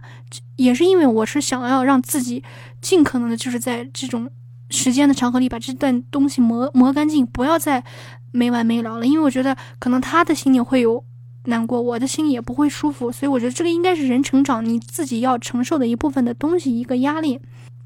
我和他结束之后，再加上我不是当时也是因为一些特殊的原因，各多方面原因就要出柜嘛。出柜之后，我觉得既然已经出柜了，但是我当时其实也是在摇摆的，我很害怕自己是真的和别人不一样。我有想过我要不要就算了，就那谁都是这样子过的呀，那就要不然就就结婚嘛，是吗？那要么就就走一条大家都走的路，很安全的路，多好呀！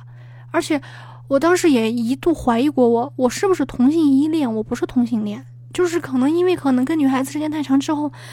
你会在青春期的时候会和有一些女性会有一些非常紧密的亲密关系，但这不代表你就是同性恋。其实我也会看过很多的书，李银河的也好，或者是一些其他的性学专家的也好，或者是心理学的书也好，其实我是大部分靠。书籍，然后度过，然后后面有了播客之后听播客度过，也是一步一步探索，也是因为我当时觉得我需要搞清楚我自己，我觉得人生不应该是这样浑浑噩噩的过过去了，而且我既然已经发现了我可能不是大众的普罗大众可能会走的那条路，那我不能睁一只眼闭一只眼就这样装下去吧，我得要是搞清楚我这一生怎么办吧，所以我有一点点牵着不走打着倒退的性格，就是我会。觉得谁都不能劝我，除非我自己想通这件事情。因此，可能也是在了解这些知识的过程当中，我接触到了酷儿，然后我也是有一在有一定的这种女性的这种意识，然后我会觉得这种分类可能在我的这种想法中，我的这种思维观念中，我觉得这种分类是不好的，我不喜欢这种东西。因此，我选择说我自己应该是一个酷儿拉拉。在对于孩子的问题上，我也想过。我说，小朋友其实是没有经过他的同意就把他带到这个世界上的，他的喜怒哀乐呀啥的，这个是你需要作为一个父母去承担的一个责任。就是我觉得生孩子其实是权利，不是义务。但是有的人好像把这个事情给弄反了，他好像觉得生个孩子是你的义务，但是要不要养他好像是你的权利。也可能是因为我的原生家庭带给我的影响大，我会非常非常看重孩子这个生命，这个珍贵的这个生命的来到，因此我特别的谨慎，所以我觉得我不适合做一个照护者，做一个家长，而且我也非常害怕我血液中继承了我父亲那部分不好的基因会爆发出来，在面对一个如此幼小的一个孩子，他要完全依靠你成长的时候，我害怕我会对他做出一种伤害，我很害怕，我特别的谨慎，因此我也决定我可能不会生小朋友。所以这个事情就是，就是像你说的，其实是一步一步走过来，一步一步就是验证，不断的想，不断的反思，不断的去让自己就是尝试。那你要不然去尝试一下，去找一个男孩子或者怎么样？其实我是有做过这些妥协，但是我觉得这个不行，对我或者是对对方都是一种伤害，是一种甚至是一种侮辱吧。我感觉，这可能这个侮辱词过重了啊，只是对我来说，我觉得不太好，我不愿意接受这样的自己。就是我不愿意做好人，但是我也不愿意做我讨厌的坏人，就是大概会有一个这样的路程吧。酷儿这个词，我很早之前就听过，但我没有专门的去查过这个词所谓的那个普遍意义上的概念啊。我我的印象当中，我一直以为酷儿就有点像 LGBTQ，它是一个泛称呢，但好像听你的描述，它不是这样的。你的描述下，我听下来好像有有点像是。反而我不定义我自己任何的东西，我不给自己贴任何的标签。对，好像有点那种感觉。对对，因为我觉得就是其实，我觉得现在的社会吧，我觉得哪怕是在异性恋的这个 couple 中，我觉得其实男女的呃性别定义的分工，我觉得应该也不太重要了。其实我觉得不论是什么。女主外，或者是男主内，或者是父亲的这个角色、母亲的角色，谁照护谁做饭？我觉得这件事情已经完全不像之前的那种，一定要定定义分类是男的干什么，女的干什么。我觉得其实已经大势所趋，其实就不用去定义了。那为什么？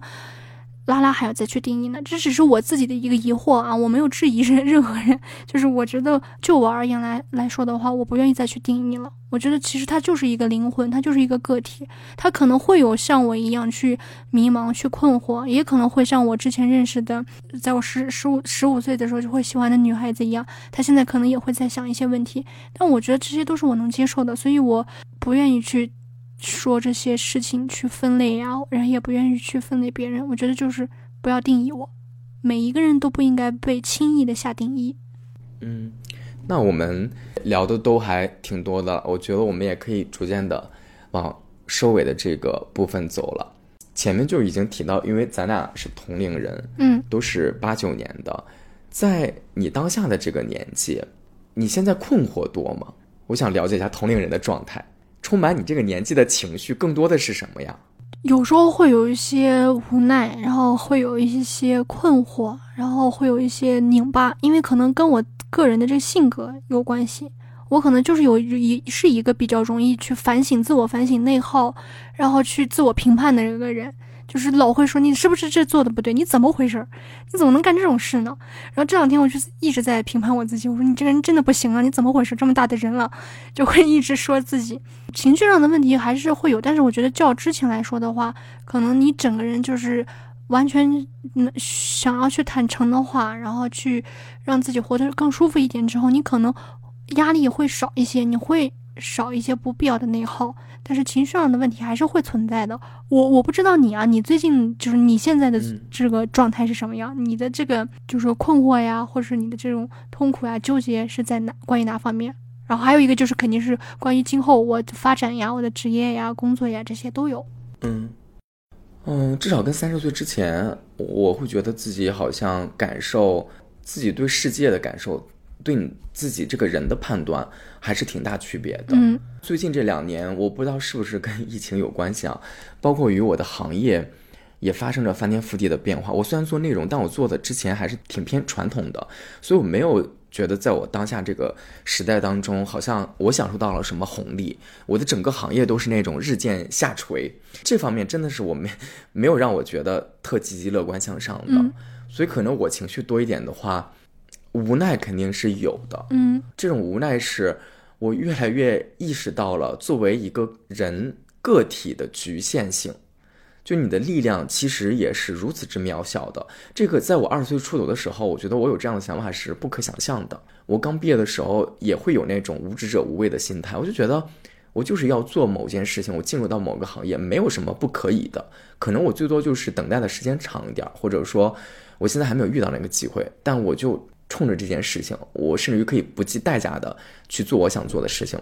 但在现在，我突然之间发现，我关心的都已经开始变成了我到底如何生存下去，这个如此之基本的问题，竟然成了我这两年很慎重的在思考的问题。我都已经开始发愁，按我有一点点任性的个性。或者，如果我自己不去试图做某些改变的话，我的生活会不会所谓的生活条件会不会日况愈下？嗯，我都在担心这些个东西了。所以这样来讲的话，就还是会有不是特这听起来是不是对于很多人来讲，这就是不够积极、不够向上、不够正能量了已经。但确实是我真实的一个心理状态。我觉得这两年，其实你像你说的这种生生存的问题，其实大家都会面临，要不然也不会突然之间就是消费降级啊，这一下子特别明显。因为很多人都在考虑这个问题了，他觉得是时候应该把不必必要的一些消耗、一些消费啊什么的给它砍掉，因为的确是面对了一些生生存的问题。其实如果我要是现在不是在老家的话，我不是有这种情况的话，其实我跟你是一样的情一样的，嗯。就都会面对这种问题，就是生存的问题啊啥的，就会你会想，如果我要是在外地的话，其实真的压力会蛮大的。嗯，你在外地就跟老家，我我现在想想啊，就好像很大的一个区别就是经济基础方面、支出方面，这个真挺致命的。对于咱们待业的状态下来讲的话，哎，你每一笔钱，天呐，我都不敢想象我在北京，但老家的话确实就省了一笔天然的。如果你要是跟家里人一块住哈，房子、吃饭，这其实是挺大的一笔开销的。对于如果要在外地的话，相对比来讲，对，所以就是你可能会有一些喘息的空间。你想着还还你还有机会去想出来，那我去做个什么吧？我去多认识一些人吧，看有没有什么机会吧。你还有可能去想一下这些事情。但是如果要是像你们的话，的确已经没有空间再去想了，只能想的是下一步怎么办，明天怎么办，就是我怎么样能把这个维持下去。你对当下自己的生活现状，如果满意程度一到十十分制的话，你现在是卡在什么值上？六分吧，我感觉还是及格的。对，及格的。因为我感觉，如果你放弃太多，就是不是说放弃啊，就是你舍弃舍去很多人身上的人人生中的一些选择的话，你会变得比较轻松一些。嗯，我觉得就是跟我的同龄人来比吧。你要是选择单身，然后你选择丁克，然后你不要太多的物欲的话，其实你会觉得会有一些喘息的机会，就是你整个人的话没有太大的压力，这个是不可避免的，因为你的确是按照常人的眼光或者是说法来说，其实你这人就是不思进取，就是这种感觉，其实就是因为你看你没有呃传承传宗接代，你没有去完成你的一个个人的一个什么社会的一个责任尽义务，他会这样说你，这是不可避免的，因为每个人都会说。所以出门在外，身份年龄都是我自己给的。人家要是陌生人要是问的话，你多大了吗？然后你结婚了没？因为我看着其实还是显小一点。多大了？然后我就说我四十五入四十了，然后没有生孩子。哦，我说我没有结婚，没有谈恋爱，但是我有一个三岁的孩子，我就会这样胡扯，你知道吗？就是有点发疯的状态。就是有的时候看人嘛，如果要是他要真心关心我，我会跟他好好讲；如果要是没有必要，他一看就是那种恶趣味啊什么的，我就会直接告诉他，就胡说八道嘛。你现在生活当中压力大吗？会有一定的压力。就是你会还是会焦虑的，就是你会焦虑。如果你下一步的考虑完不成，那你还应该怎么办？再怎么找突破口？我会肯定会有焦虑，只不过我的焦虑嫌弃你们来说的话，就稍显小一些，比较小。你所说的这个压力还是来自于事业上的，对吧？对，因为你必须，你肯定要有事情做。你你不不不论你是要是打上就是上班朝九晚五打卡，还是你要自己做这个自由职业或者怎么样，你肯定要有一个事情做。那事情做的话，就像我们现在所说的，不论你做播客也好，或者是我想拓展别的东西也好，你肯定是要有个方向，你要做起来，你要有个规划，你要想。是吧？你不可能完全的说你不努力啊，我就这了那了的。我觉得这个不是你该努力努力，但是你也不要太勉强。我觉得是两件事情，或者和完全摆烂就是躺平那是不不一样的。我感觉你不是一个躺平的人，我没办法躺平啊，我也躺不平。就是咱咱这个什么，你也没有资格躺平。而且我觉得真真的每个人都是躺也躺不平，真的是还是就是一边在痛苦哀嚎，然后一边还在努力。大家的生活可能都是这样子的，只不过就是程度不同而已。只不过我们看到看到的，可能大家别人的生活是更多的是光鲜亮丽的一面，但其实每个人他都有自身的压力。嗯，我们最开始在聊播客那个话题，然后在结尾的这一块呢，就是再重新回到播客上哈，我又想到了，我看你资料的时候，我我注意到的一件事情，想问问你，我看到你小宇宙。播客的那个收听时间，你确实听的蛮长的，有一千五百多个小时，但实际上你订阅的并不多。其实我给你解释一下，我之前订阅挺多的，而且我之前订阅的这个种类特别多，而且其实也是大部头，就是很多粉丝订阅量嘛。但是我不是也跟你说嘛，因为你自己开始做这个播客之后，你就会。有一些焦虑，在听别人的节目的话，会有压力，会有对比。这个我有时候为了为刻意去避免它的话，我就把那些呃大部头呀、比较著名的的那些主播的那些内容，我就会先把它取取消订阅。你反而取消关注了？对，因为是啥？因为是这样子的，因为我发现很多我关注的公众号也好，或者是我身边的朋友也好，就是你不去专门的订阅它，它也会被推荐过来。哦，就是你之前听的那些东西，其实还会推推荐过来。它有时候会上热搜榜，怎么怎么着，反正它还是会听听出来的。所以我现在想更多的去找寻一些，就是像我们这样的素人的这种播客，这些主播他们一些创作的内容，他们的一些想法，他们的一些制作手法，然后想多听一下这些内容。啊，你是从什么时候开始听播客的？哎，我忘记了是从什么时候，好像是好像是小宇宙刚一出来的时候，他当时还需要验证码的时候，我就是那个时候去的。啊，那你在听播客之前，你是有听音频内容的习惯的人吗？我会听那个广播剧、有声书，就是我可能真的选择的话，我更倾向于听音频的内容，我不是特别喜欢去刷短视频啊这些的。只是我的个人倾好而已，而且我觉我感觉可能因为我，因为我不知道你小时候有没有听过什么，嗯嗯，广播呀什么的，什么 music radio 啊这些你听过吗？我 听，对我小时候，我小时候也是听广播长大的，是吧？我也是听那个，我记得那个音乐好像是从早上六点一直播到晚上十二点嘛，它陪伴我的时间还挺长的，所以可能有这种习惯也好，然后有你这种培养的这种。就是记忆在也好，好像我更倾向的去听一些内容，而且我也觉得就是播客好像也是有时候会打破你的一些知识的壁垒，它的确会给你带来一些新鲜的一些看法想法，然后我觉得的确是对我有帮助的，所以我会持续去听它。最后一个问题，如果在此刻你留一些话，我们就用声音的方式来做个记录，在二零二四年年初。也有点很像很多人在做规划的这个节骨眼上，有可能我们就录给一年后的自己或者三年后的自己，你可以给自己设置一个时间。嗯你想设置这个时间节点设置多久？想给自己留下一些什么话呢？嗯，希望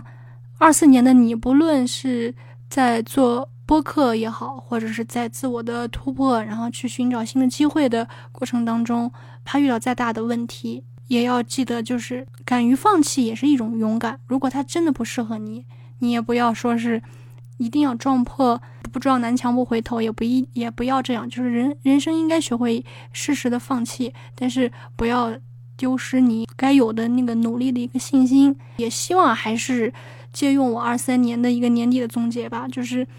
也是冯唐老师之前的书里面的九个字：人生的路上，然后这一生可能会遇到很多事情，遇到事之后一定要不着急、不害怕、不要脸。在做一件事情的时候，不要急着去要有一个结果，然后也不要害怕失败，或者是别人对你的评判，或者是一切负面的结果。然后不要脸的话，也是因为希望你哪怕失败了，然后你还可以再次鼓起勇气重新开始，然后不要觉得这是一件非常丢脸的事情。人生就是这样起起伏伏，有高有低，